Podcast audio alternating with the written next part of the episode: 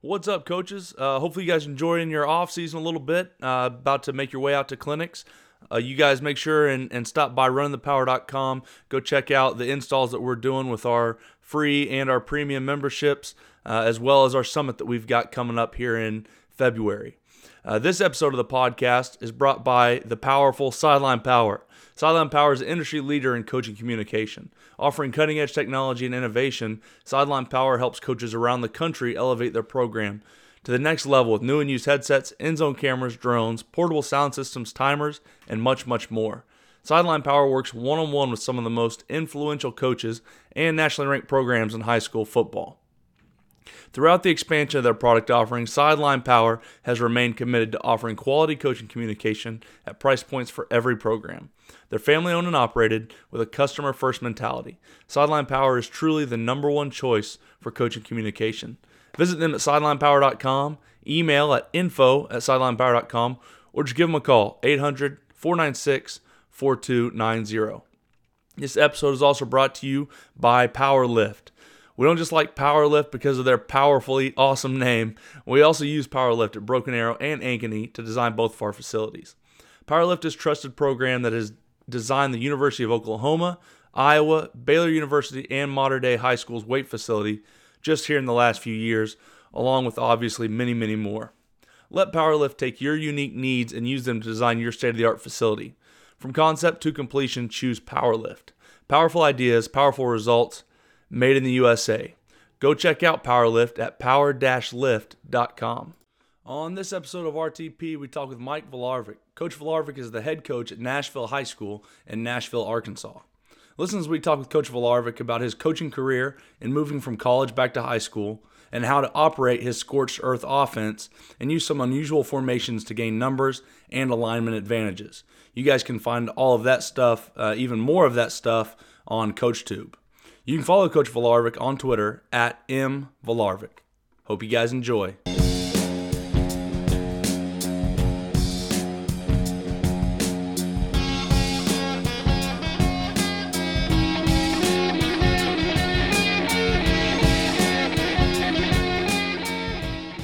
How many do you have to do? Um, like the acclimation period and stuff. I think here in Oklahoma we got to do like four days acclimation period, uh, like helmets. Yeah, on. we do.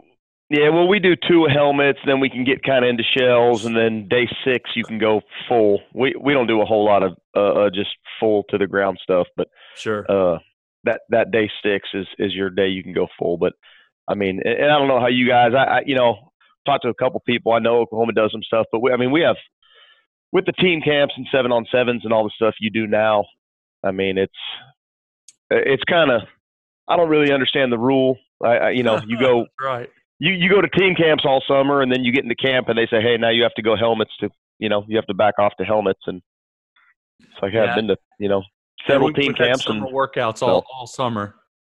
Yeah, yeah. I mean, you've worked out and you've worked out and you know so but then they want you but i guess you know you know you never know how everybody does it there's probably some schools out there that don't you know don't do as much sure. or their kids don't come or whatnot so i guess you got to take it in account for them you know how many weeks do you guys get before your first game?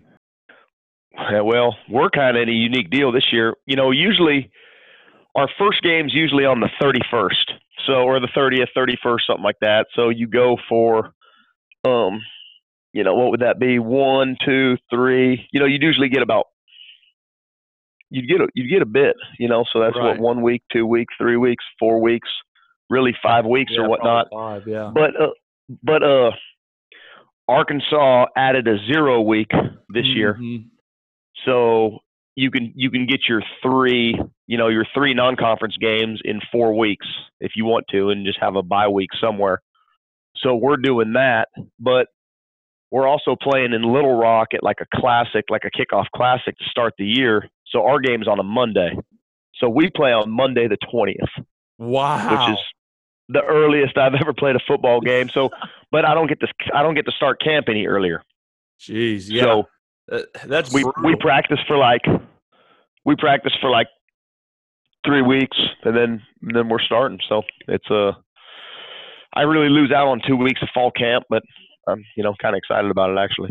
Well, see, we went we went to the zero week at Broken Arrow um, maybe three years ago, but uh, it, it's tough, man. Because our first game, you know, now if you go if you go to the zero week, now you only get to have one preseason scrimmage.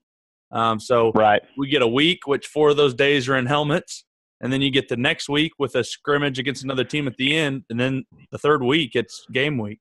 So I mean, it's right. it comes up really, really quick. Yeah, it, it is, and and you know the the thing I kind of like, you know, so we're going zero week, week one, week two, and then we have a bye week three before we start our conference.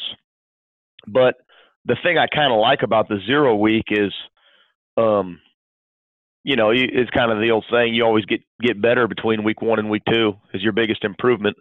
So the with us going on Monday of zero week, I have like 11 days before week two. Wow. Yeah, that's so, true.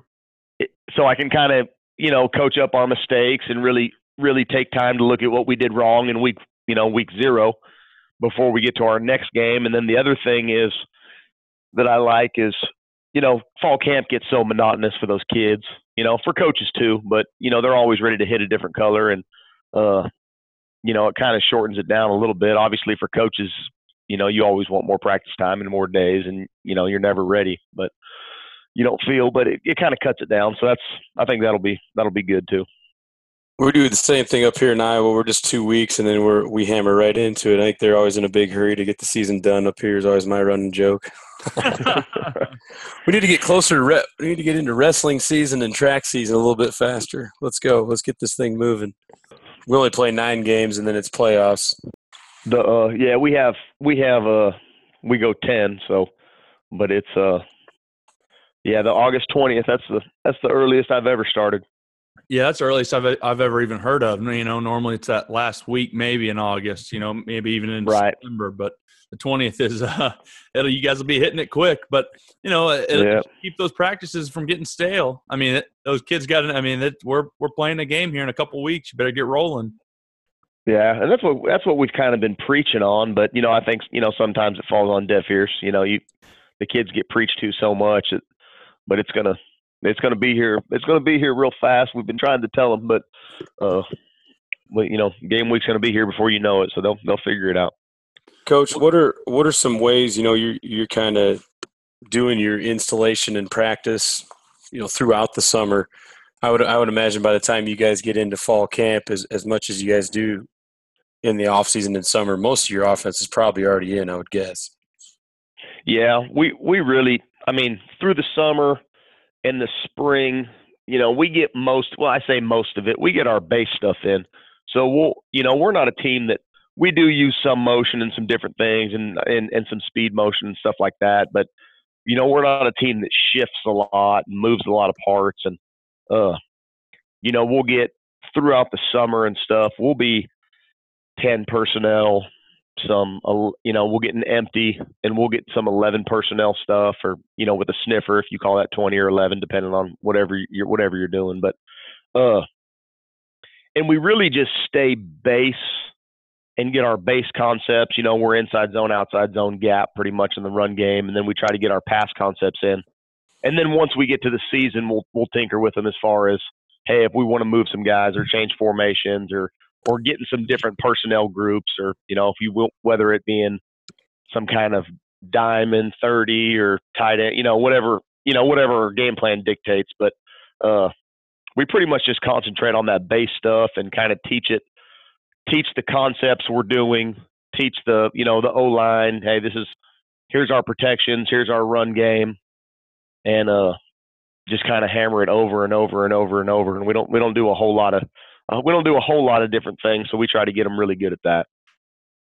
Uh, you know, I make fun of seven on seven all the time, but but honestly, as an offensive line coach, I think it makes a lot of sense wanting to do it all summer as long as you're with your team, um, because it, it, seems like, anyways, to me, it would be you know good for your quarterback. He's making reads that he's going to have to during the season, and then uh, you know once you start fall, hopefully you don't have to teach your receivers you know the majority of your of your routes and they already know exactly what they're supposed to do on certain plays. You've worked it all summer, so now when it's time to get in pads, you know maybe you hone that craft or you add a few things. But for the most part, they should know where to line up and what route to run because of you know all seven on seven all summer. Uh, are you getting as you know, I know sometimes it, it could be different depending on who you're playing or, or who you're scrimmaging or whatever in seven on seven. But uh, do you seem to think you get realistic looks in seven on seven, or uh, are most teams giving you seven on seven looks on defense? If that makes any sense. Oh yeah, totally. I mean, it's hit or miss. You know, for us, I mean, I I enjoy going to them because, well, for several reasons. One, I think it's a way that I think it's good to have the kids compete. You know, it's a way for them to get in and compete, and, and the kids get into it. They, I mean, they the players get in there, they want to win, and, and I think it's anything they're competing at is good. Two, I guess it's a way to it's a way they can get, they can condition, and they don't know they're conditioning. Mm-hmm. Uh, you know, Yep. some of those seven on seven days are a grind. I mean, we'll show up at, you know, we'll start at nine o'clock and we'll be there till five in the evening or whatever. You know, you play six, seven games and it's 95 degrees outside. Uh, and, and who knows how many reps those receivers ran or, you know, the, those, those DBs or whatnot. So I think it's a way to get real good conditioning out of them. And they really don't even know they're conditioning and they're gassed at the end of it. And they, you know, they, they sleep for the whole next day and then you you do get a whole lot of reps. I mean, you get our receivers, our defensive guys. I mean, they get a ton of reps, and we're a team that, you know, we run what we're going to run during the year. I mean, we go in that thing and we play, you know, cover two and cover four, and you know, we'll have a trips check or whatever. I mean, that's about what we do, and it and it, it may put us in position not to not win the seven on seven game or tournament or whatever right. but I'm not really as concerned of that as I am of just getting there and getting my guys as many reps as I can. I think it's a good way to get reps. So you'll see some. I mean, you'll get those guys that I, I made the comment earlier this summer. You know, we played one of those games where they came out and played two man the whole time, hmm. and you know, I think the last time someone played two man on us in a, a- a game, we scored like seventy something. So, it, it, you know, it's not a, it's not a.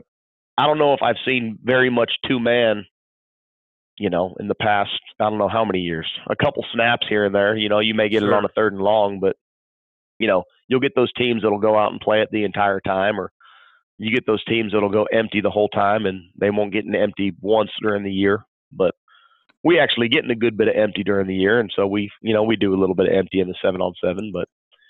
Uh, Do you do you know, motion it's- do you motion to empty a lot, or do you guys just start out in empty?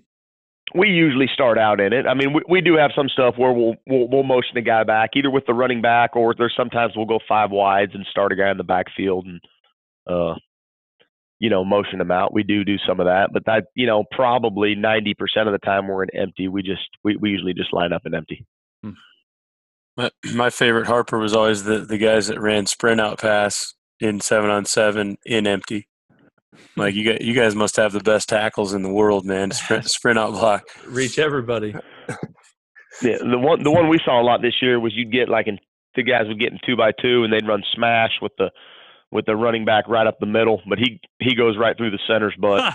Yeah, and just and just I mean, he he just takes off. You know, so that's a that we got that one quite a bit this uh this summer actually. So I, I, I, that was my all-time favorite. I always called that one tailpipe. The tee, tee down the tee down the pipe, but the way I explain it is that he's running right up the tailpipe at the center. That, that, that's perfect. yeah. Coach, you're uh, you, you've got a few you know uh, books and articles up on on CoachTube. You know, uh, scorched earth offense. I've, I've had a chance to take a look at. it. It's a lot of good stuff, and uh, the one that really caught my eye was uh, you know y- using unusual formations.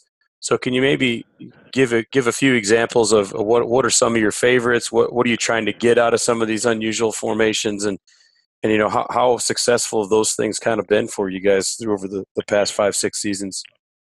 You know, I think it's I think it's one thing, and you see a lot of it with, uh, you know, everyone's trying to kind of have a little, the little wrinkle of of what they're you know trying to get out of whether you're stacking receivers, whether you're uh, getting in some kind of four by one, and, we do we do all those things. Whether you're get you know some kind of unbalanced formation, Mhm. you know, I've been really a spread guy since about I guess 2000. Um, this is going on my I'm this will be my 20th year coaching this year. I coached in college for 16 years and then this will be my fourth year in high school. And you know, in 2000, 2001, 2002, not many people were running spread. You could kind of line up in 3 by 1 and you know, get your X receiver one on one and play catch with that guy or you could get in 2 by 2 and you may see 4-4 cover 3 the whole game. and because people didn't really know how to line up to it as much. But what's happened is, is you know, as defensive as defense has evolved and stuff like that, you know, I've kind of found it that you need to do something to either try to create numbers, um, create numbers, get an uncovered guy, get a matchup, whatever it is. So, so a couple things we've done is just try to build it in, not necessarily create new plays, but create formations that may give you numbers, create unbalanced receivers, whether you're putting two receivers on, uh, you know, on the same side of the ball, or whether going, you know, four by one, whether you're motioning to a four by one, um, you know, just some different things like that. Because, like I said, I mean, as those defenses have come along, you, you really don't get those one-on-one opportunities anymore. Uh, you know, where you you used to be able to get them. So I think, um, you know, just creating whether it's a, you know, a three-back look, stacked receivers. More than anything, it, a lot of times it'll just give the defensive coordinator and the defensive staff something to meet about that week uh, that they may, um, you know, not really want to meet about. It's funny that you say that. You know, talking about back in, in 2000, 2002 time where, where it was like no one had seen spread offense. That was uh, our coordinator now at Broken Arrow.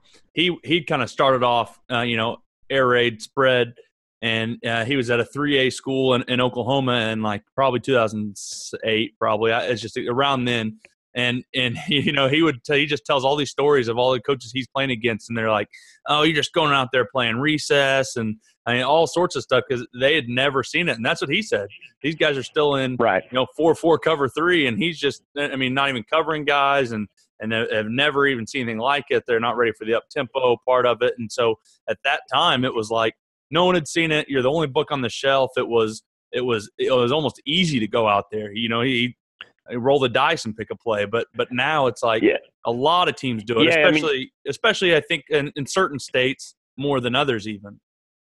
Right. I mean, you could go out there and you may be in two by two, a ten personnel deal, and you'd get you know five two cover two, and yeah. and no, no one you know no one would be over your slot receivers. They just leave them uncovered, or or you may get the answer may be, hey, we're going to go cover zero blitz the whole game. So I mean, you'd see you know, you'd see defensive coordinators that would do different things, but and then you know now, you know, you see it's a little bit harder. You know, for some people, it's a little bit harder to to line up to maybe 21 personnel because they're lining up to three by one or they're lining up to a two by two all game. But with that, you know, and I've I've traditionally been a spread guy and I've been a 10 personnel guy and an empty guy and you know in 01, 02, 03, 04, uh, you know, we really didn't even have a fullback or a tight end on campus it was almost strictly 10 personnel or empty the whole time. Well, what you get with that is what I found, uh, you know, there were times that it was hard to get some short yardage stuff, you know, when it was third and one or third and short and, and, you know, they got six guys on the line of scrimmage, you know, it was, I mean, you didn't have enough guys. So you look at it and you get some of the true air raid guys or something like that to where you look at it and they, you know, they, they're, they're, kind of wholesale to that philosophy, you know, I, I looked at it some and I said, well, I don't, you know, to me, it's not. I mean, I can't block six with five. Right. You know, it's yeah. just, especially if you don't have a quarterback that can run. And back, you know, back then there wasn't a whole lot of, you know, zone read or, or whatever. So, I mean, I don't, I don't know a way to block six with five or seven with five or so. You know, you start adding a football uh, fullback in there. You start adding some other guys, and then you get into some of the unusual stuff in in ten personnel, I mean, you, there's only so many ways you can line up. You're going to line up in right. two by two. You're going to line up in three by one. You may can you know you can get into empty, but there's only so many things, and there's so I like every week creating one or two packages out of something unusual that you can go into that game. That's real easy for your kids. Say, hey, this week we're going to be, you know, we may be in a 30 personnel deal, or hey, we're going to go we're going to bring four by one in this week, or we're going to have some stack stuff, or whatever it is. It's easy for your kids that you run plays that you normally are run, and uh, you know, by the time you get, you know, if you use two of them one week one, and maybe two of them week two, and two of them week three, your week four opponent comes comes along, and well, they obviously have to prepare for that stuff, right? But they may not they may not see any of it because you yeah, may be on the two new little two new little wrinkles. Sure, that's. I mean, by the time you get to the playoffs, you know, each each playoff team you, you see now they they've got whatever that is over the year, eight, ten, you know, twelve plays that are formations that maybe you haven't done a lot out of, but they've got to at least prepare for it because they've seen it, you know, and so now they're they're at least taking some time out to, to talk that and maybe that takes away from you know some of the base stuff that you do anyways and so uh, I, i've always you know we do that in a little bit different way because like you said we're more 21 and and part of that is like you said there's so many uh, spread teams that we, we are now now it's kind of like the big formations at least in oklahoma are uh, you know are, are, the change up for people. But but we try to throw right. out a lot of formations the same way like you're talking about because now week 10 or week in, you know two weeks in the playoffs now that team goes and backs looks at all our film you know they've got a lot of different formations that are rule breakers for them or you know they've got to at least hit on before the before their game. And you know i think that takes a some time i don't know how much but some time away um, from their practices that week yeah, and, and I've had I've had a lot of success doing it down on the goal line with, with some of that big stuff. You know, you get down there and it may be a deal, and you know you've seen Stanford do it over the years, where you get down there and you may have seven or eight offensive linemen in the game. You know, you create a four man surface on one side and a three man surface on the other side, or you create those two surfaces and then you shift and you go, you know, you shift to four on the where the three was and three on the other, and then, uh, you know, that may be a goal line package for one game, and then the next week it's it's a little bit different, you know, to where you know if you're if you're lining up with that, there's a whole lot of gaps that have to be accounted for and a whole lot of surface area and defensively. And then if you stand up and maybe shift a guy, which that is kind of some of the shift stuff we do is down on the goal line.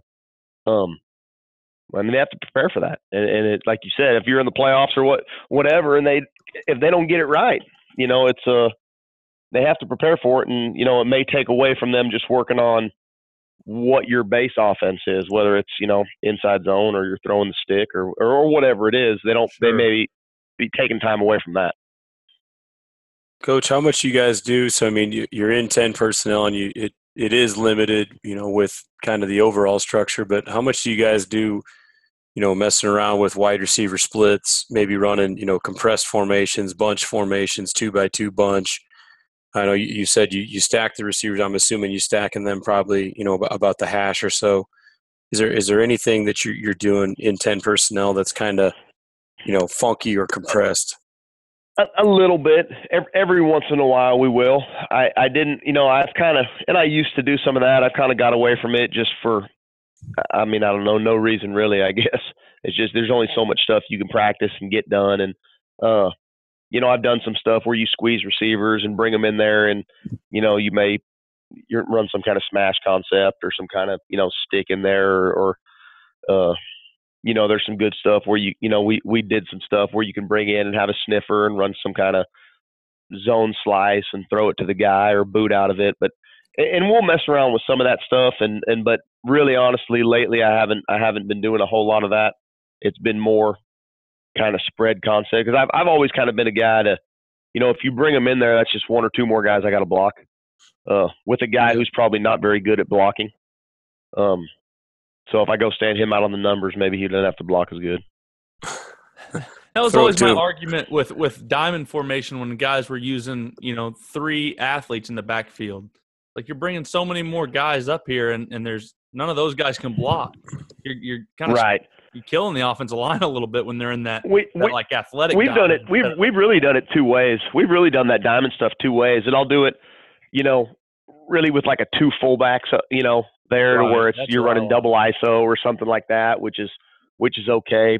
And then I, I've done it with the three running backs, but that's more of a horizontal horizontal stretch thing where we're running, you know, maybe power read or outside zone or something like that. But you know, really a couple years ago, I actually started getting into some 21 personnel, and we were pretty, you know, everyone had always thought of us as, you know, we had led the nation in passing, and hey, they're a spread team and they're going to throw it all over. But so much of it came out of 21 personnel because we'd go against these quarters teams, mm-hmm. and you know, the quarters teams. I mean, 20 in 21 personnel, quarters turns into zero.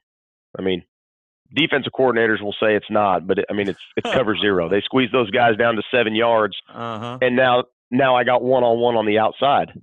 So if that guy's running fade or post and you play action, I mean, that's why I got into 21 personnel. I got into 21 personnel so you'd bring everyone within eight yards of the ball, and I could get the one on one that I used to get out of trips 15 years ago.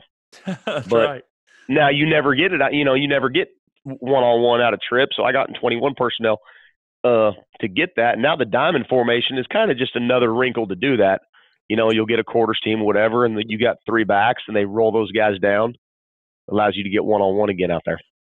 It's the same argument I, I had all the time, and I, I still try to have with, with guys, you know, they're staunch, strict spread. And I'm like, well, if you want to throw the ball and you don't want your best receivers to get doubled, create more gaps in the run game. You know, so if you're 21 personnel and you're in the eye, or you got to move full back, or you're, you're 12, two by two, it's just like you said, you know, they're not going to let you. They're going to have to have enough guys to cover eight gaps in the run game, and then at the same time, okay, now they're going to have to single up my, my dudes outside, or they're going to have to make a choice. Well, we're going to have to double that guy outside. Well, I should be able to run the ball now. So I mean, th- those formations, I still still think serve a purpose and have a place for what you want to do because you're still dictating to the defense what you want to get done. Yeah, we, you know, a couple back in, I guess it was 12 and 13, and I was at, uh, you know, I was the offensive coordinator at Henderson State, and we went through two years, two years where we scored over 50, we averaged over 50 a game. One year we were like at 51, and one year we were like at 54, and we had led the nation in passing one year, and that was all, all everybody, Division One, Division Two, the whole deal. And then the next, the other year we were like third and a lot of that came out of 21 personnel stuff. And it, I mean, it was amazing to me. You know, we were throwing the ball for like 440 yards a game, and we'd get in 21 personnel. And defenses, they'd be in quarters, they'd walk those guys down. And and Auto- I mean, we're sitting there in week check. 10 on the we're we're sitting there in week 10. I'm like, golly. I mean, they did they watch film? I mean, if they would have just stayed in cover two, I probably would have got out of it because we weren't. I mean, we ran the power in the split zone, and we were and we were good. We were good at it, and we were okay, but it's not really what we wanted to do. You know, we. But but sure enough, you get in 21 personnel. That you know they're a four-three cover four team, so that's what they do. They walk those guys down, and it was just. I mean, it was over and over and over, week after week, and it wasn't until about week 10 the team played. They just stayed in cover two on us, and uh, you know, we we ran the ball some, and then we got out, but it was uh I mean it was it was amazing. I, I couldn't believe it. I love that you said. I, I always try to remind you know some of our receivers because obviously you know I think probably every receiver would like to initially play in a spread, throw it around a bunch offense. But I try to always remind them, you know, Cal- Calvin Johnson, you know, played for or Megatron, you know, played for uh, the Georgia Tech. Right. So, I mean, it, that that same reason, you know, if they're going to single him up, he's going to get the ball and and did an awesome job. Went and played, you know, obviously really good in the NFL, but um, you can Right. still be a big time good receiver and and get to pick your spots and make really really good, you know, big chunk plays uh, when they do do single you up. So I think it's really cool that you brought that up. Uh, you know, I don't think you hear that a whole lot out of the the uh, guys that are 21 personnel guys. You know, you don't hear the, just the benefits sometimes from those guys of of the pass game. I don't think, and and there's a lot of them. And and I know you know 12 uh, when Walls when Coach Walls was over at Broken Arrow, we got in a lot of 12 with with receivers both on one side. Uh, you know, and so Right. three by one, but two two tight ends. And, and I just thought it was it was awesome. It did some really cool things, and then you know sometimes you go the nub tight end with the trips over there, and it just really makes makes a defense have to decide. You know what what are we going to do? What are we not okay with getting beat with? And then you know if if you're good enough uh, at both positions or both spots, then then you kind of pick your poison. You know they got to pick their poison, and and you're good enough, then you can take advantage of it. Yeah, I think the other thing it gives you too, it gives you a way to, you know, it gives you the way to protect your quarterback. You know, if you have a, a tight end, a fullback, a running back, and you're, you know, we, you know, we do a lot of. It was kind of token fake play action, but it was it was full slide, both backs off the edge. I mean, you got a whole bunch of people you're blocking with and a full slide protection. That's uh, most of the time we'd put our running backs to the tight end side, so they really wouldn't even have to block anybody half the time and, and you'd full slide that thing, and you have a chance to throw one on one, whether you double move it or you have some kind of twins look, like you said, where you can play two man game with those guys, and you know it'd save your quarterback a hit. You don't have to worry about any kind of hots or side adjust, you know, and you can just drop back, give your receiver a chance to win. Uh, and that's one thing we tell our guys all the time. We said, look, guys, we're going to get in this, and we're going to get one on one, and that's one on one's the best matchup in football. And I, Mhm. I tell them if you can find a way to get one on zero, let me know. But uh, because I mean, I'm I'm open. You know, I'm not hard headed enough to where I'll take those one on zeros. But I mean, we're getting this. We're getting one on one. And if you can if you can win, great. If you you know, and then if they can't win, then that's a whole nother discussion. So Sure. well, coach, I'm always kind of interested. So, so you started in, you know, in the 2000s, like you said, going to a uh, spread spread offense. Where'd you kind of cut your teeth, or where'd you kind of get that from? Because I always think it's really interesting. Different guys are kind of from different trees, I guess, of the spread offense, and so uh, kind of always interested with with you know how guys started in that offense or who they you know quote unquote learned that from. Well, I learned. I grew up in California and uh, got an opportunity at the junior college I was at out there to, to to play for some really good guys. And I eventually went back there and coached there for two years. But guy named Steve Cox and another guy named Terry Malley, who, uh, you know, they'd been at Terry Malley had been at Santa Clara. He was actually the offensive coordinator and general manager for the San Jose SaberCats, which was an arena team out there for a long time, and uh, kind of got to play and learn under them. And and then when I I coached for two years out there, but then in 2001 started working for uh, Scott Maxfield, who's the head coach at Henderson State right now, and uh, he'd been doing some spread stuff for a, a year or two, I guess, uh, when I got with him, and uh, you know had been really successful. And this was coaching uh, in the Mississippi JUCOs, and kind of stayed with him in, in Mississippi. Then we went out to Texas, coached at Blinn College for a couple years, and uh, he went and took the job at Henderson State, and I went back to Mississippi and, and worked for several years. Worked at East Mississippi and uh, some different places, but that it kind of originated there. You know, Coach Maxfield, obviously, you know, good friend of mine, and, and taught me a lot with that. And we, you know, we're able to bounce ideas off each other, and and you know, kind of learned a lot from him, and it's kind of just kind of grown throughout the years. Coach, I think you know work working at the junior college level it really forces you to to, to analyze you know how how simple your offense has to be for, for a couple of reasons obviously you're dealing with you know some kids who you know weren't as strong in school or had some some sort of issues of you know attendance whatever it might be so that's going to be one deal and also now you're dealing with kids for only two possibly three years if you do redshirt them can you talk a little bit about how maybe it, it forced you guys to, to really simplify how you teach it and, and how you guys name and work your system?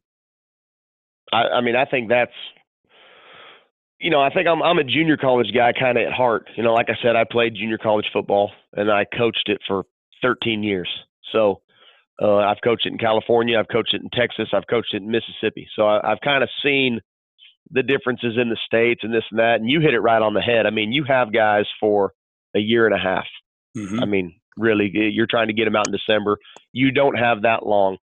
You, I mean, you're some of those guys have nine on the ACT. I mean, Yeah. it just it is what it is. I mean, they're not. I mean, that you and but they're really good football players. You know, Yeah. you get really good football players, and you got to figure out how to get a, a guy with a nine, a ten, a twelve, how to get them on the field because they're your they're your they're your lifeline to being successful. And you can't have a system that's so so complicated that hey, my stuff's really good, but Joey over there can't learn it. You know, so he's going to stand right there next to me. You know, you got to find a way for Joey to get out there on the field and and get it done. So I think that you know having a way for you know obviously to communicate and we're simple you know our our our stuff that we do i mean it's one word stuff or it's numbered uh you know we don't you know i'll number my i'll number or concept my pass concepts. It's not necessarily i don't use really a passing tree or anything like that but it's more it's more concept based. You know you got to find a way to get those guys on the field and then when i when i transitioned into four year football it was I kept the same stuff, but you have obviously a little bit more time with them and you can kind of go into the ins and outs of it a little bit more. And the one thing that was different about four year football is just how you can develop players. Mhm. I was kind of used to, hey, I need a guy right now that can play. I don't have a lot of time to maybe develop them because you get, you know, an off season or two with them, you know. So uh, at the four year ball, there was guys that would come in as freshmen, redshirt freshmen or whatever, and I'd be like, look, that guy's never going to play. And you look up four years later, and he's an all all conference guy. and uh, I, I didn't, you know, especially especially like on the offensive line, that's where I'd see it a lot. you'd get some of these guys that would come in as offensive linemen, and I'd, I'd look. I mean, he's going to get somebody hurt. You know, you, you it'd be at the Yeah. end. It'd be at the end of a game. It'd be at the end of a game, and you'd be able to put some of those guys in. And I, I remember telling the offensive line coach, "I'm like, look, get him out. He's going to get somebody killed. I love the kid. He's a great kid. He can't play." And uh, you know, he'd go through. That would be his second year and third year. You'd look up at his fourth year, and he's starting. He knows the system. He's transformed his body. He's technically sound. He knows it in and out. And uh, you know, we had several guys like that. But at the junior college level, it's a. I mean, it's a. They're trying to. They're trying not. They don't want to be there very long. You know, they want to be there a year and a half. A lot of them have to stay the two years because if they can't get graduated. But uh, you know, they come in. You gotta. You gotta get them. You got to get them taught up real quick and find something they can do and keep it simple. I always thought that was the coolest part about, you know, like you said, the four year colleges just, and, and like you said with linemen, it, it's really cool to see some kids come in that have had to work their butt off just to be not very good. Uh, and then whatever, they hit a growth spurt or their body finally comes into its own from working hard in the off season. And now a kid, like you said, that you don't want them even on the field because you might get your uh, second string or third string quarterback or running back hurt. You know, now he's he's worked hard, worked his butt off to be good at technique, just to be not very good. And now all the other stuff came along with him. Now he's a really good player, and it's kind of out of nowhere. And and a lot of times those guys stay pretty humble because they've had to be their whole life. And and you just Right.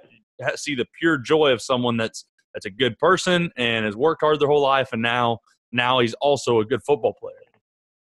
Yeah, I think you hit it right on the head. And you, I mean, you'd see that with those guys because, you know, it's like you said, they would go in there and work. And we'd always tell them, we said, look, if you stay, you'll play, you know. And so you look up and, and it'd be because you do get a lot of turnover and you get guys that, you know, they don't play in their first two years or three, you know, so they end up going home or transferring or wh- whatever they, whatever they do. But you'd get them and they just, you know, they'd work.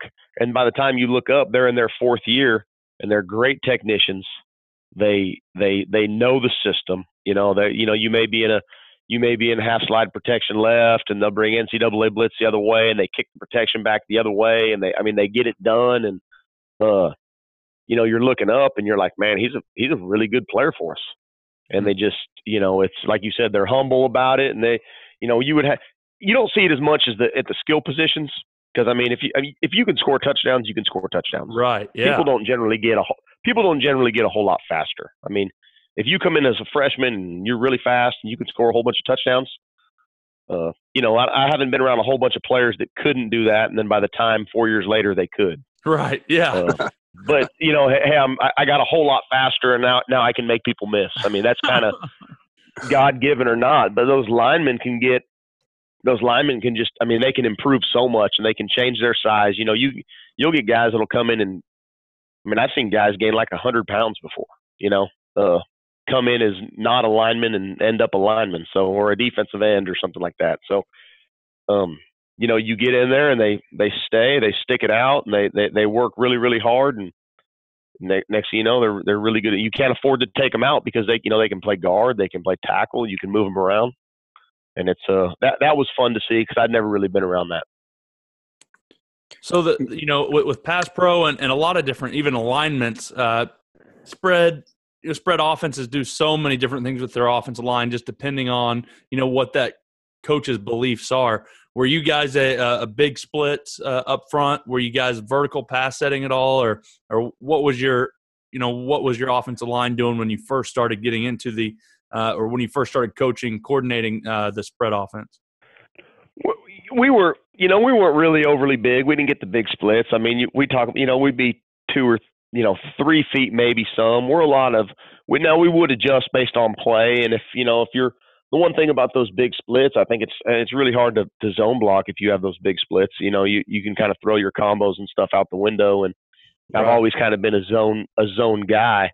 So, uh, you know, hey, are we getting close together on this because we got to work a combo, or hey, I'm by myself, so I'm going to scoot out and give myself a little bit more room. So, it's kind of been by play. We've uh, I've tried always tried to teach those guys to you can cheat your split in or out, or hey, is it pass or run? You know, is it run?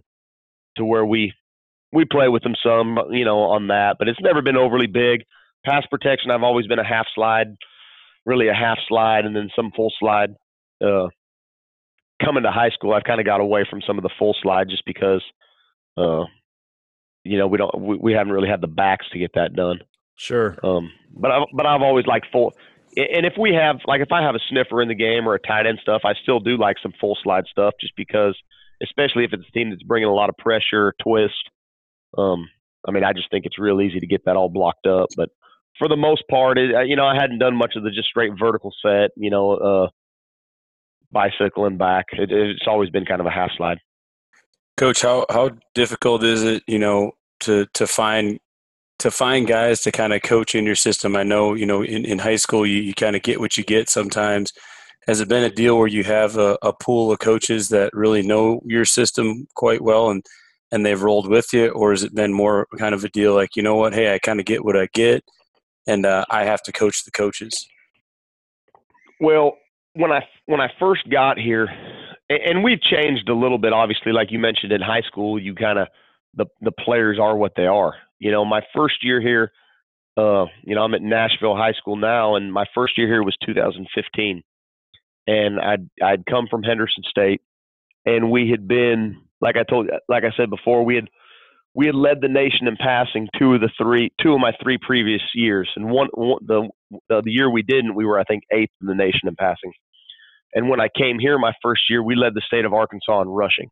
We rushed for over 5,000 yards uh, in my first year here, which was kind of you know out of my element, but that's really what we had.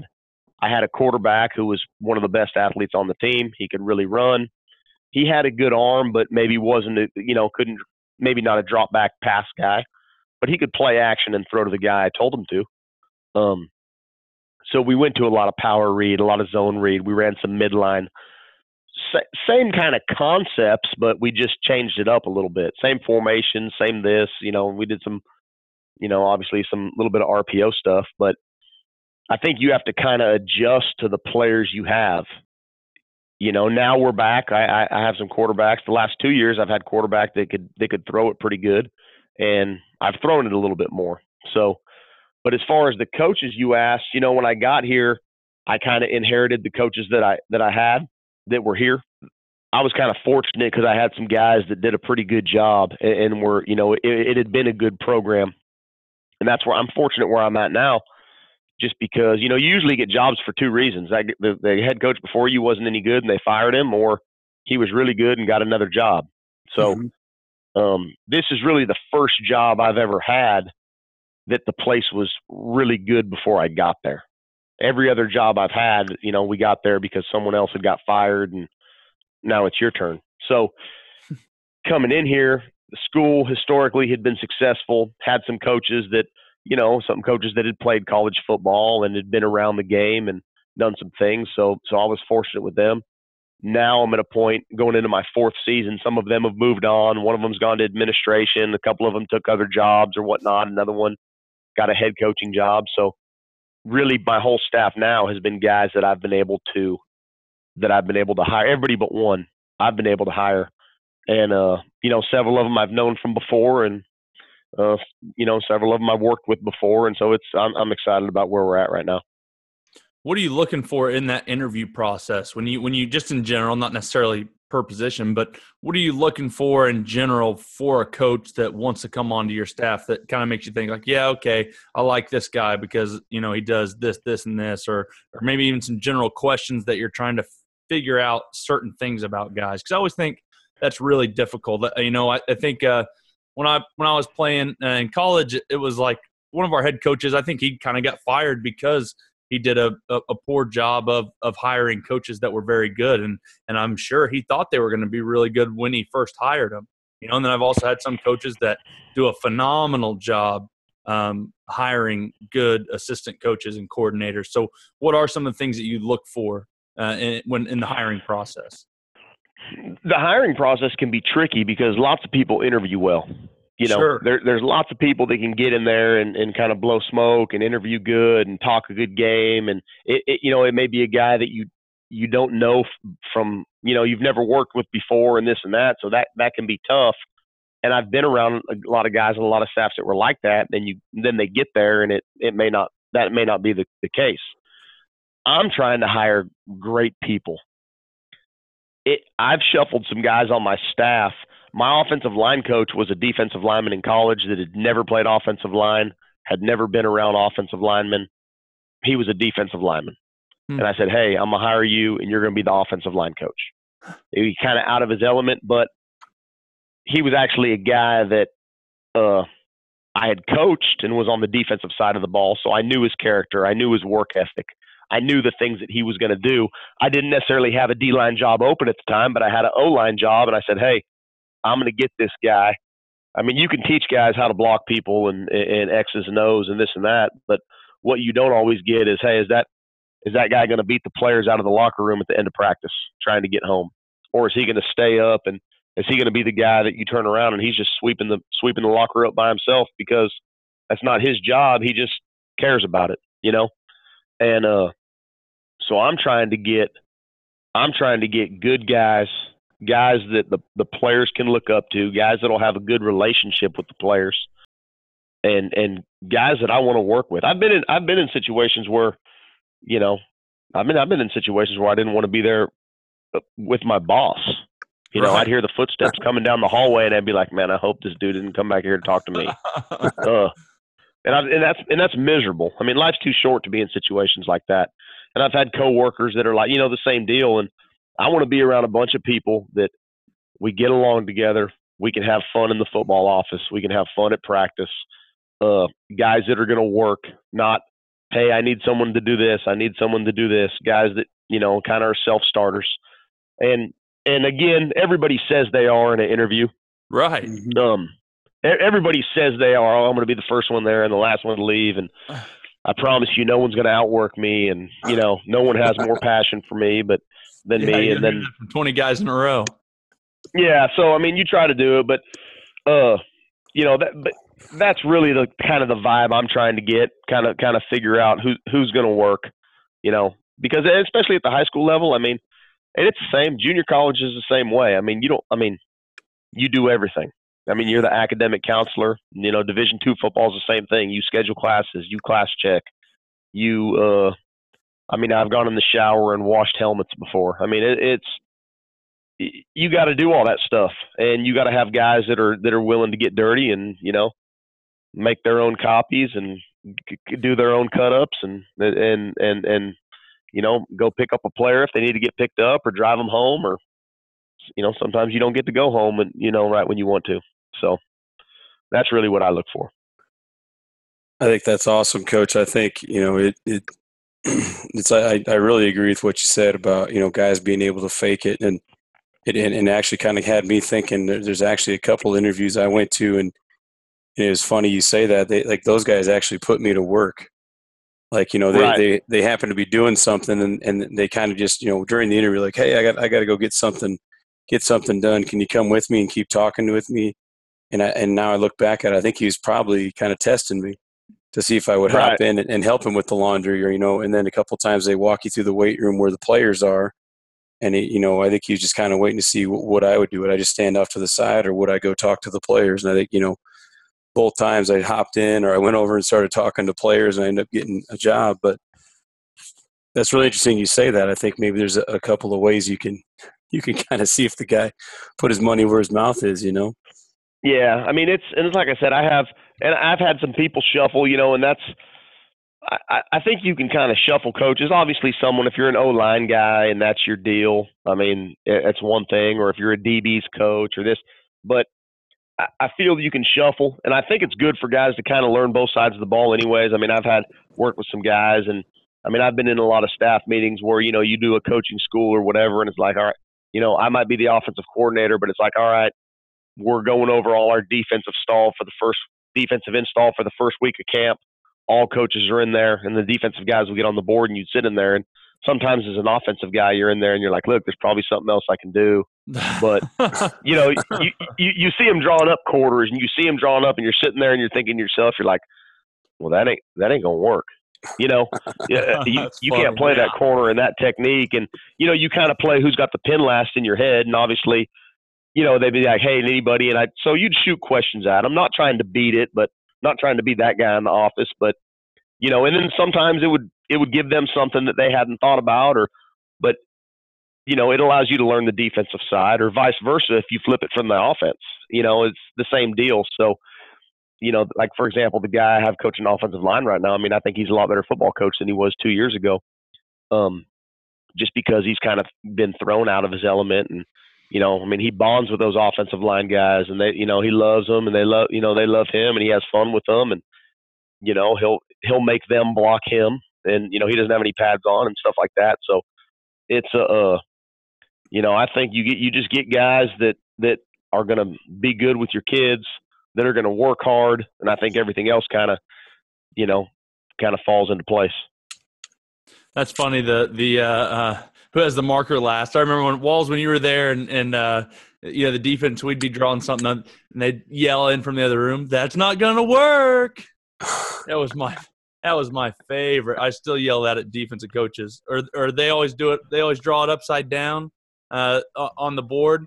I was like, you don't have enough guys on the line of scrimmage. You got all also you don't even have a quarterback you know, because the defense is now on the bottom. So that's probably my favorite part is, is ribbing those defensive coaches. And then there's always some that can handle it and think it's funny, and there's always a few that cannot, and they they are, are not very good at handling, uh, you know, or, ribbing back to them. The, they don't like the well the def, the defensive guys. I mean, they have an extra. I mean, I've never seen a quarterback block someone and throw the ball, so they start with an extra guy, anyways. That's right. And you know, I'd I'd, I'd always go in the defensive staff room. I'd like to go in there and I drop a formation with like 12 guys. You know, you drop like your typical like 12 personnel, but put a slot receiver in there, uh-huh. and you know, draw up a play and draw, you know, defend this, and then you'd see them in there working at it, and some of those guys wouldn't even know there's dang 12 guys have drawn up there. they they they'd be trying to draw up there, you know, and then you and then I'd kind of be looking through the window, And then you'd see them erasing it halfway through. But uh, yeah, it's easy. It's easy when you it's easy when you have the, the pin last, but you playing what if. Well, Coach, uh, so so you talk about uh, the kind of the interesting thing is that you just said it, and we were just talking to uh, uh, Coach Chinander, who's the defense coordinator at Nebraska, and, and he kind of said the same thing. You know, he talked about how important he felt it was for his GAs to, uh, if he had a defensive GA one year, he'd try to make sure that guy was an offensive GA the next year. And and he talked about, you know, obviously a lot of different benefits of it, but uh, even uh, a big thing for him was, you know, so he you could speak the same language to, uh, you know, their scout team. So he'd obviously have defensive GAs, but they'd be coaching the offense, you know, for scout team. And so right. didn't want to call it zone right. They want to be able to call it, you know, whatever it was, 50. So so he's got to right. go learn, you know, from those offensive coaches, or if he was already there the year before, it's a smooth transition. Makes him a better football football coach, you know, in general, but – also helps their team in in hearing the same exact play. And now, and it's something me and Walls have always said. Now you're getting those those kids that are scout kids. Maybe it's your second or third string or your young kids. They're getting more reps of of actual your plays because you know maybe they run zone a little bit different, but for the most part, everyone runs zone. Everyone runs some gap scheme. Uh, if you can turn that into what your play call is, now your twos and your scouts are getting valuable reps instead of just being the scout team. Right. And I, I think it really helps, especially if you're a young coach. And I mean, you know, you're a young coach. You get obviously you may have the position that you played in high school or college, and you understand that. But when you get out of playing, I mean, you think you know football, but you, you really don't until you start coaching. I mean, you, some people do a little bit, but then when you get into the coaching side of it, and so you you learn the other side of the ball. And plus, if you're at a big place like you mentioned, Nebraska or whatever, I mean, those offensive coaches might not have very much interaction with that defensive GA at all. So you kick him over to the other side of the ball. Well, it's a good career move for that GA because now there's a whole bunch of other coaches that, I mean, if you're a hard worker and get your stuff done and, and do what you're supposed to do, I mean, eventually all those coaches are going to leave and, and, and, and branch off to other schools. And, uh, you know, if you're a guy that you've worked with him and you've, you've done a good job, well, those, those are other coaches that, you know, you could potentially get a job with. So, I think it's good. It's good for the career, you know, your career and your future, but it's also good just learning learning ball. Coach, when when you were a younger coach, you know, what, what were some things, you know, may, maybe some some mistakes or missteps that you made that you know now, kind of looking back at it, you know, there, there's things that you wish you would have known then that now you're a better coach and, and you know that those were mistakes you had. We got a lot of young coaches that listen, so maybe some advice or, or stories from you know you're you're starting out to where you're at now. What have you kind of learned, or what are some things you've changed? That's a good question. Um, I think it depends, and people kind of. I think it depends on your your ambition as a coach, you know, and and really what you're trying to do. You know, are you trying to be an NFL guy? Are you trying to be a Division One guy? Are you trying to be a high school guy? You know, everyone has a different ambition, and uh, you know, when I got in, and I I was kind of fortunate when I started out. I I got right out of college. I I went back to my junior college, and they said, "Hey, you're calling plays." So, I you know, so I you know, my first year out, I was kind of there, and I, I thought I knew I was doing. And looking back on it, I really didn't know what I was doing. Um, and, and we had some success, and I kind of went from there. I never I never really I never really GA'd or worked my way. I kind of got thrown into it. So, and I and I probably wasn't ready, but I thought I knew I was doing. And then, you know, when I was 28, I said, "Gosh, the you know the 22 year old me really didn't have a clue. I was 28. I had it all figured out." and then the 35 year old me said that about the the 28 year old me. You know.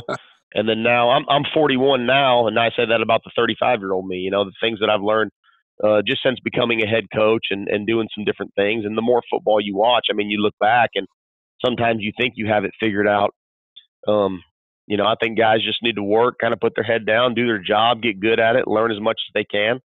I think if they, you know, if your if your goals to be a I've kind of seen this with I've kind of seen this with a lot of a lot of different friends and, and whatnot in their career. I mean, if your goals to be a if your goals to be a division one guy or an NFL guy, or you want to coach big time football, I think you got to get out and work for as many people as possible. I mean, I have a bunch of buddies that that that you know, are in the Division One football now, and they, they may have went and GA'd three times at three different places and made as many contacts as they could, and they, you know, they worked for very little money, uh, and just did a really good job. And you know, I think the the more contacts you can make, you know, that's if if your goal is to be a, you know, if you want to be a high school coach and this and that, I mean, I think you get out of college, start that. I mean, you know, I've kind of messed myself up. I've coached in a bunch of different states. I'm going to have to coach forever. I have no retirement. yeah, you're not I mean, ever get retired. I mean, my retirement's screwed up. I mean, I'm I'm going to be a lifer at this deal.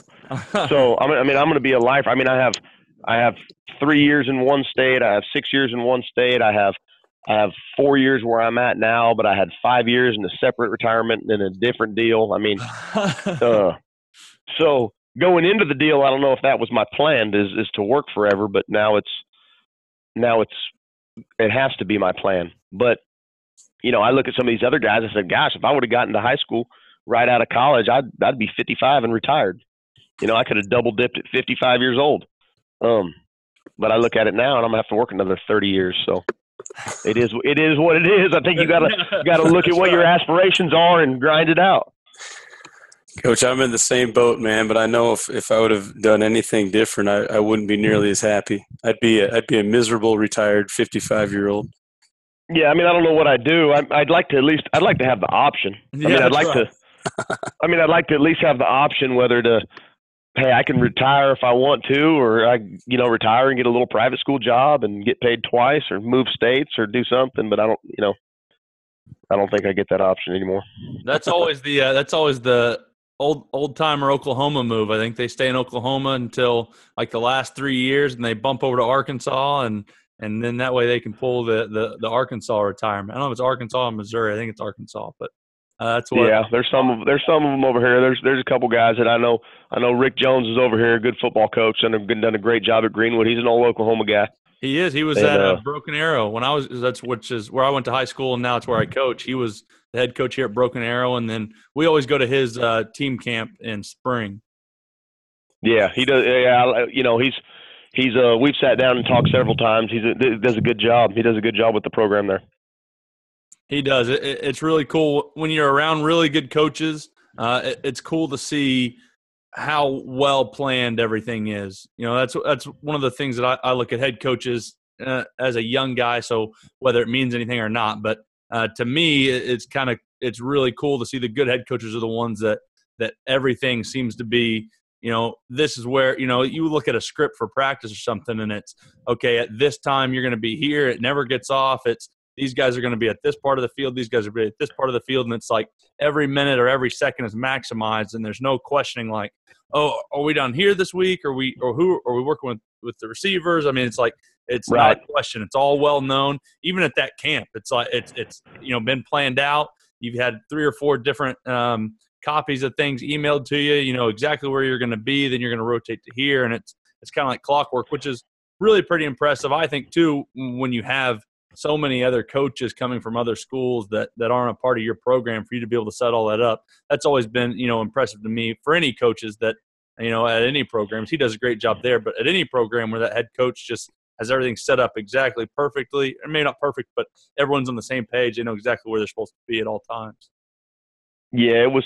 You know, when I, I went and talked to him, I guess it was five, you know, five or six years ago. I guess I went in there and uh, he wanted to talk some offensive stuff, so I went over there for a day and talked. And then when I got got this job, I, I kind of reached out to him, and uh, you know, because I'd never coached in high school before, so it was my first, you know. And now, now you're the head coach, and I looked around, and I was like, well, I mean, looking for some different practice organization, and it's like, well, now I got some a couple guys that you know, I got these three guys that I want to run two ways, you know, on offense and defense.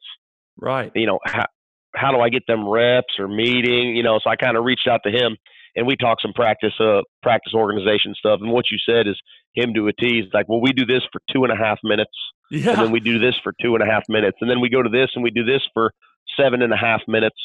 And, you know, I thought my stuff was, was already, you know, we do go by periods and we try to stay on schedule. And when I think we do a pretty good job with it, but I don't know if I've ever done anything for two and a half minutes, uh, or, or, or seven and a half minutes, and it, you know, kind of made me question what I was doing a little bit. We don't have, we don't have enough guys to keep the time. That, that'd be half the problem. that's right. You gotta gotta have have a special a special a special timekeeper. Yeah, that's right. Well, we, I went to OSU and they had like some of their periods were like well, like you said like 7 minutes, some of them were 20 minute periods. It was uh it was a little confusing. I'd never seen anything like that, but it's kind of an interesting thought of of how they do their periods, not all the same time. If it's inside run, it's going to be that's going to be period 3 or whatever it is and it's going to be 15 minutes where Indy might be period 1, but it's only 10 minutes. So kind of a, an interesting way that they did it when we went down there. Yeah, they just you know, we we a lot of times that's just me looking at my clock from you know, I, I'll I'll look at my watch or my phone in my pocket and see what time it is, and oh no, we're two minutes over. It's time to roll. you know, I'm I'm I'm I'm our timekeeper a lot of times, so. Uh, that's me too. I just haven't bought. I just haven't bought one of that. I found other stuff to spend my money on than a period. Every, every time I go to buy one of those uh, period keepers and I look at the price, I just said, man, I can I can buy some more footballs with you it's, know. It's brutal. Some of those are expensive. I can buy a couple. I can go buy a couple more boxes of footballs, and you know, in case we have a rain game. Yeah, that's right. Well, coaches, if you're coaches, if you're listening to this, you go to Sideline Power, uh, one of our sponsors, and they, they've got some some good cheap ones. Uh, that's kind of also I wanted to bring us to uh, coaches is we kind of got hooked up, you know, through CoachTube and, and through some of your courses. We got uh, you know uh, hooked up through those guys. So uh, I, I'd kind of like to, you know, talk a little bit more maybe about about your courses just as far as like what made you decide to start putting those courses out there? I think that's um, i think it's a really big deal because i think it really just helps so many coaches. I remember um, i'm not you know super old. I'm not i'm not you know i'm a younger guy so i don't remember really well before phones and, and internet but i do a little bit when i was younger and, and it used to be extremely hard to find anything. I remember when i was younger my mom used to I'd ask her a question, she'd say, Go go ask your teacher. You know, but now it's um now you know you Google things, you can get on the internet, it makes it so so easy to learn things. So uh, I think it's really cool that that you decided to help out other coaches by putting some of your courses up there. What kind of made you decide to get into that and, and start breaking those down and, and making those available to other football coaches? I, I tell you what, it's a funny deal. You know, we mentioned back kind of when I first started coaching. It was around I don't know when it was. It was the early 2000s, and, and you know we had had a lot of success offensively, and obviously with you know it starts with we had some really good players and some really fast guys, but you know we we had some success, and so with that, you know you're always getting phone calls, and a lot of the local high school guys will be, hey, what do you you know what what what's the secret formula? You know what what are you doing and and, and you know this and that and you know, never really had huddled. I mean, I was going no huddle back in like 2000, Jeez. But I think the game changed. You know, in college when they changed the rule, I, I want to say it was maybe in 2008 where they changed the time to where the referee was just going to spot it and wind it wind the clock immediately.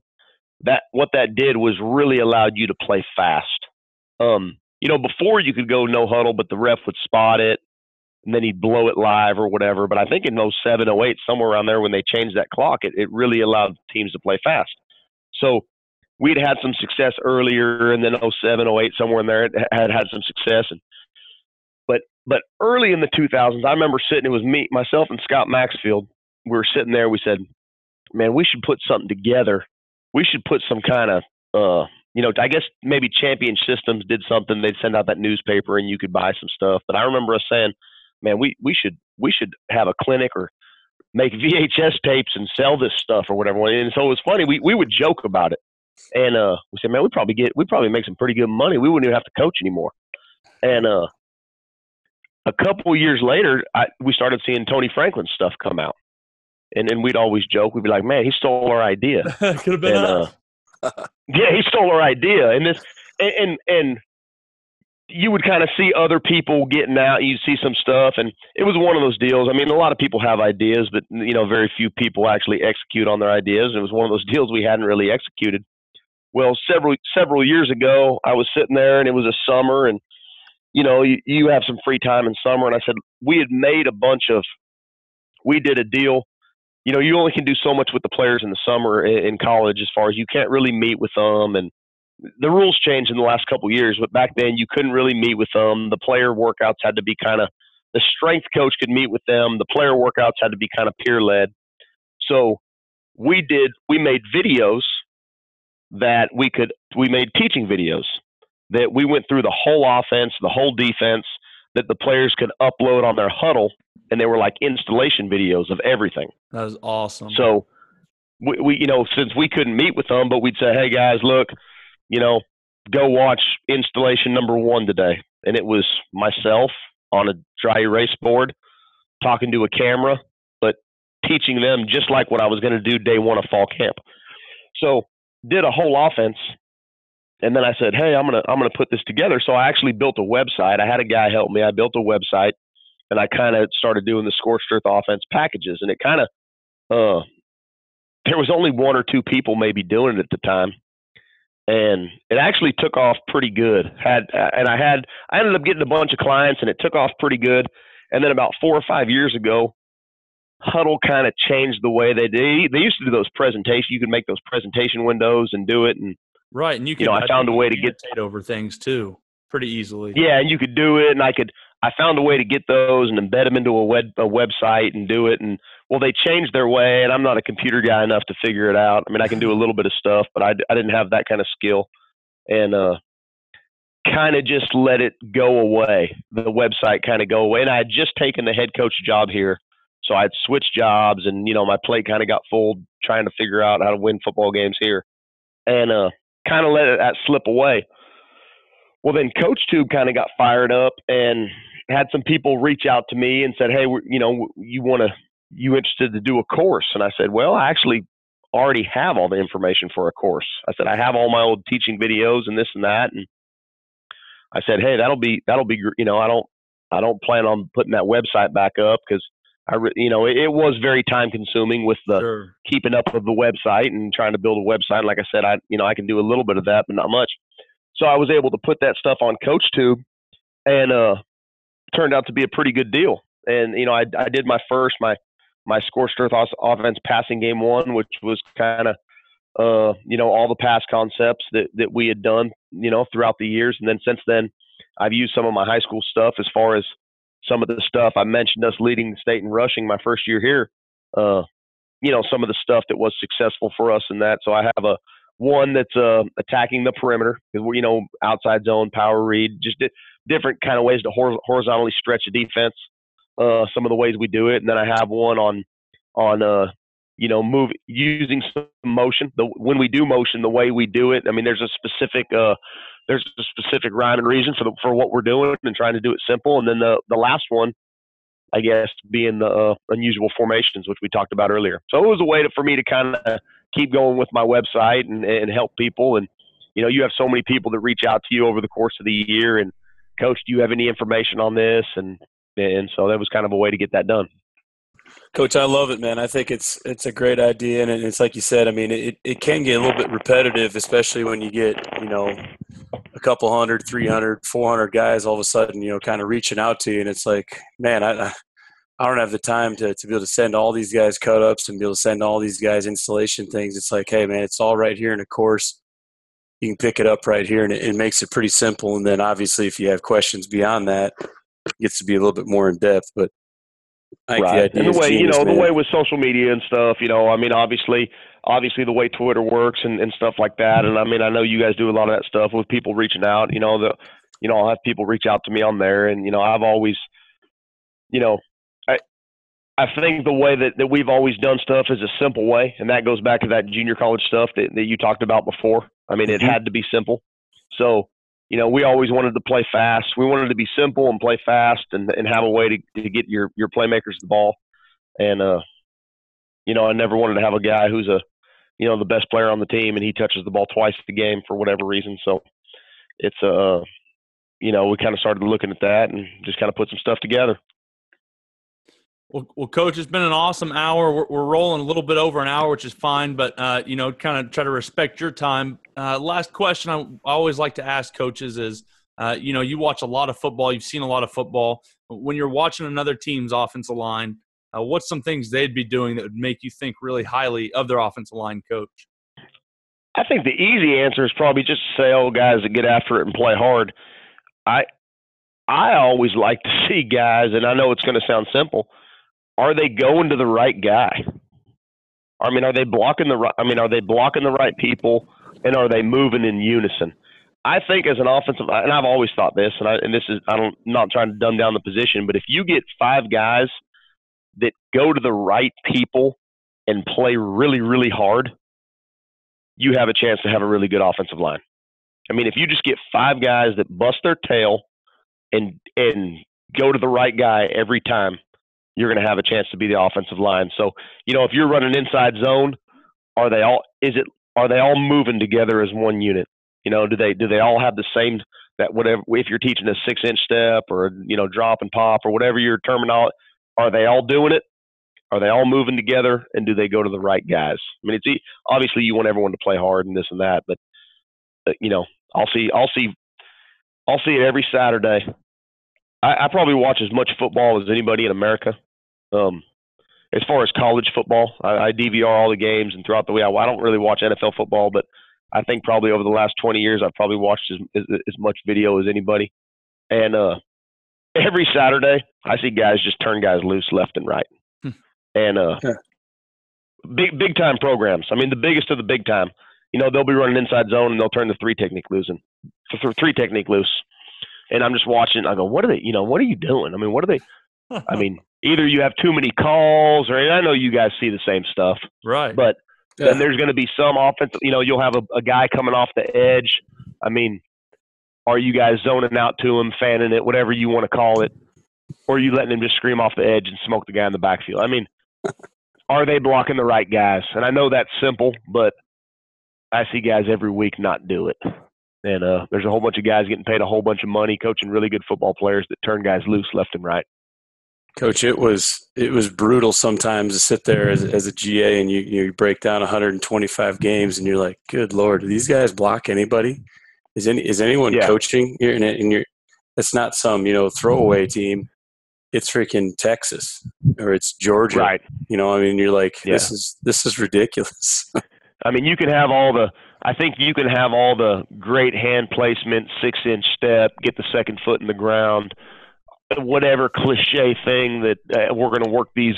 We're going to work these drills. I'm kind of a chair drill guy. Hey, line up a four-two in front of me, and we're going to walk through and go to the right guy on everything we do over and over and over and over. And then you get those five guys playing real hard, blocking the five guys they're supposed to. You know, I think that's I think a lot of times that's a lost art. You know, people want to get people want to get consumed with X's and O's and, and how our punch is supposed to be and thumbs up and are we throwing a flipper? Are we throwing a hand or you know what, what are we? And they and they're flippering the wrong guy. Uh, Yeah, so we just we I mean, just that's had my- this conversation. Me and Coach Walls did the other day on, on a phone call. You, I, I couldn't agree any more with you, Coach. I mean, y- y- you're exactly right. And, you know, you're you're teaching these kids got the best, you know, whatever, and he's going to the wrong guy. Well, your linebacker's still going free. You didn't block him at all. You know, it's just uh, it's the most important part. If you don't know who you're going to, all the rest is a wash. Yeah, I mean, I think I, you know those teams that, I mean, you know what power's supposed to look like, and you know what zone's supposed to look like, and you know what. I mean, it could be what count or whatever the scheme is. I mean, if you're, you know, whatever kind of pass protection's supposed to look like. I mean, yeah, they can look great doing it, but if they're not going the right guys, I mean, it's just. So, I mean, we do a lot of, we do a lot of, hey, make sure they're blocking the right guys, and then kind of motivate them and and and put in your build it in your culture to make sure you get a bunch of guys that play really really hard and then we kind of we kind of go backwards on that and then we kind of teach technique you know we we i mean you can we want to make sure we're going i know a lot of guys that will say hey spring's the time we really work on technique and summer's the time we really work you know we break it down that's kind of the time where we learn what to do yeah. and then once we learn what to do, then we work on, hey, are are you are you firing your hips? Are you you know wh- whatever. So and it's the same with receivers. It's the same with quarterbacks. It's the same with uh, DBs. It's the same with everything we do. We try to get them in the right place, doing the right thing, and then we try to get them better at how they do it. And that's going to do it for this episode of RTP. We want to again thank all of our sponsors. You guys make sure and go check them out. Help grow our community by telling other coaches about Run the Power. And if you enjoy running the power, go get your shirt, long sleeve, or hoodie at runthepower.com. Also, if you have any topics or any questions you would like for us to discuss in the next podcast, simply rate our podcast and then leave a comment in the writer review section of the podcast app. This will help our podcast rating as well as it'll allow us to answer the questions you all want answered. Make sure and go check out our blog at runthepower.com. Follow me on Twitter at Harper underscore coach and Coach Walls at Coach Brady Walls. Run the Power now also has its own Twitter and Instagram, and you can find that at Run the Power. Hope you guys enjoyed this one. Talk to you soon.